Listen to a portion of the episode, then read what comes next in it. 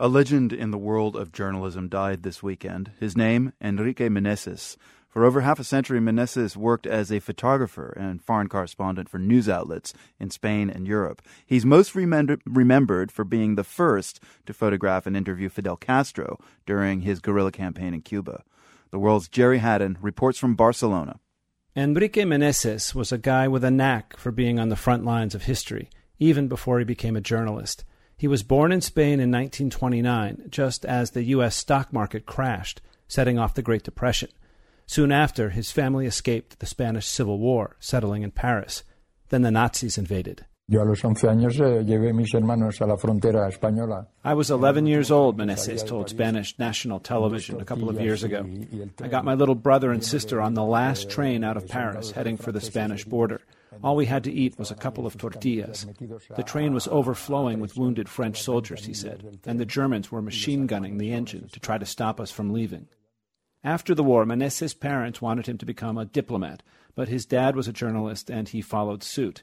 A decade later, he got the scoop of his life. Quise hacer una foto suya de, de espaldas y en el momento que apretaba el obturador, pues se dio la vuelta y por eso está un poco movido el rifle. Here Meneses shows off his photo of the young bearded revolutionary Fidel Castro hiding in the mountains of central Cuba in 1957.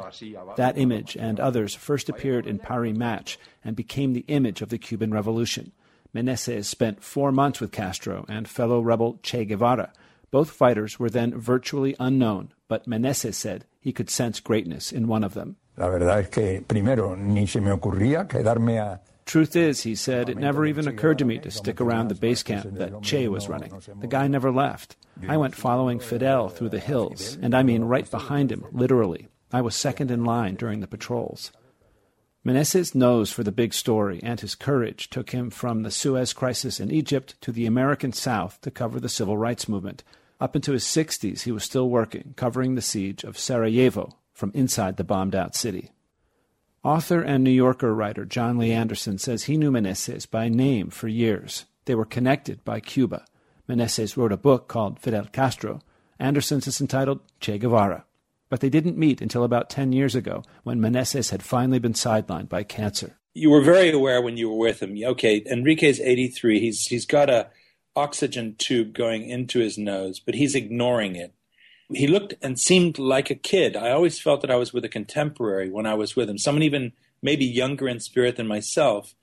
And I had no doubt that if he was physically capable, he would have hit the road at the drop of a hat again, just like he'd done so many times um, since he was young. Anderson calls Meneses one of the last of the gentleman adventurers. Yo siempre digo que en lugar de sangre lo que tengo es tinta de imprenta. Instead of blood in my veins, Meneses said in one of his final interviews, I've always said I have ink. For the world, I'm Jerry Hadden in Barcelona.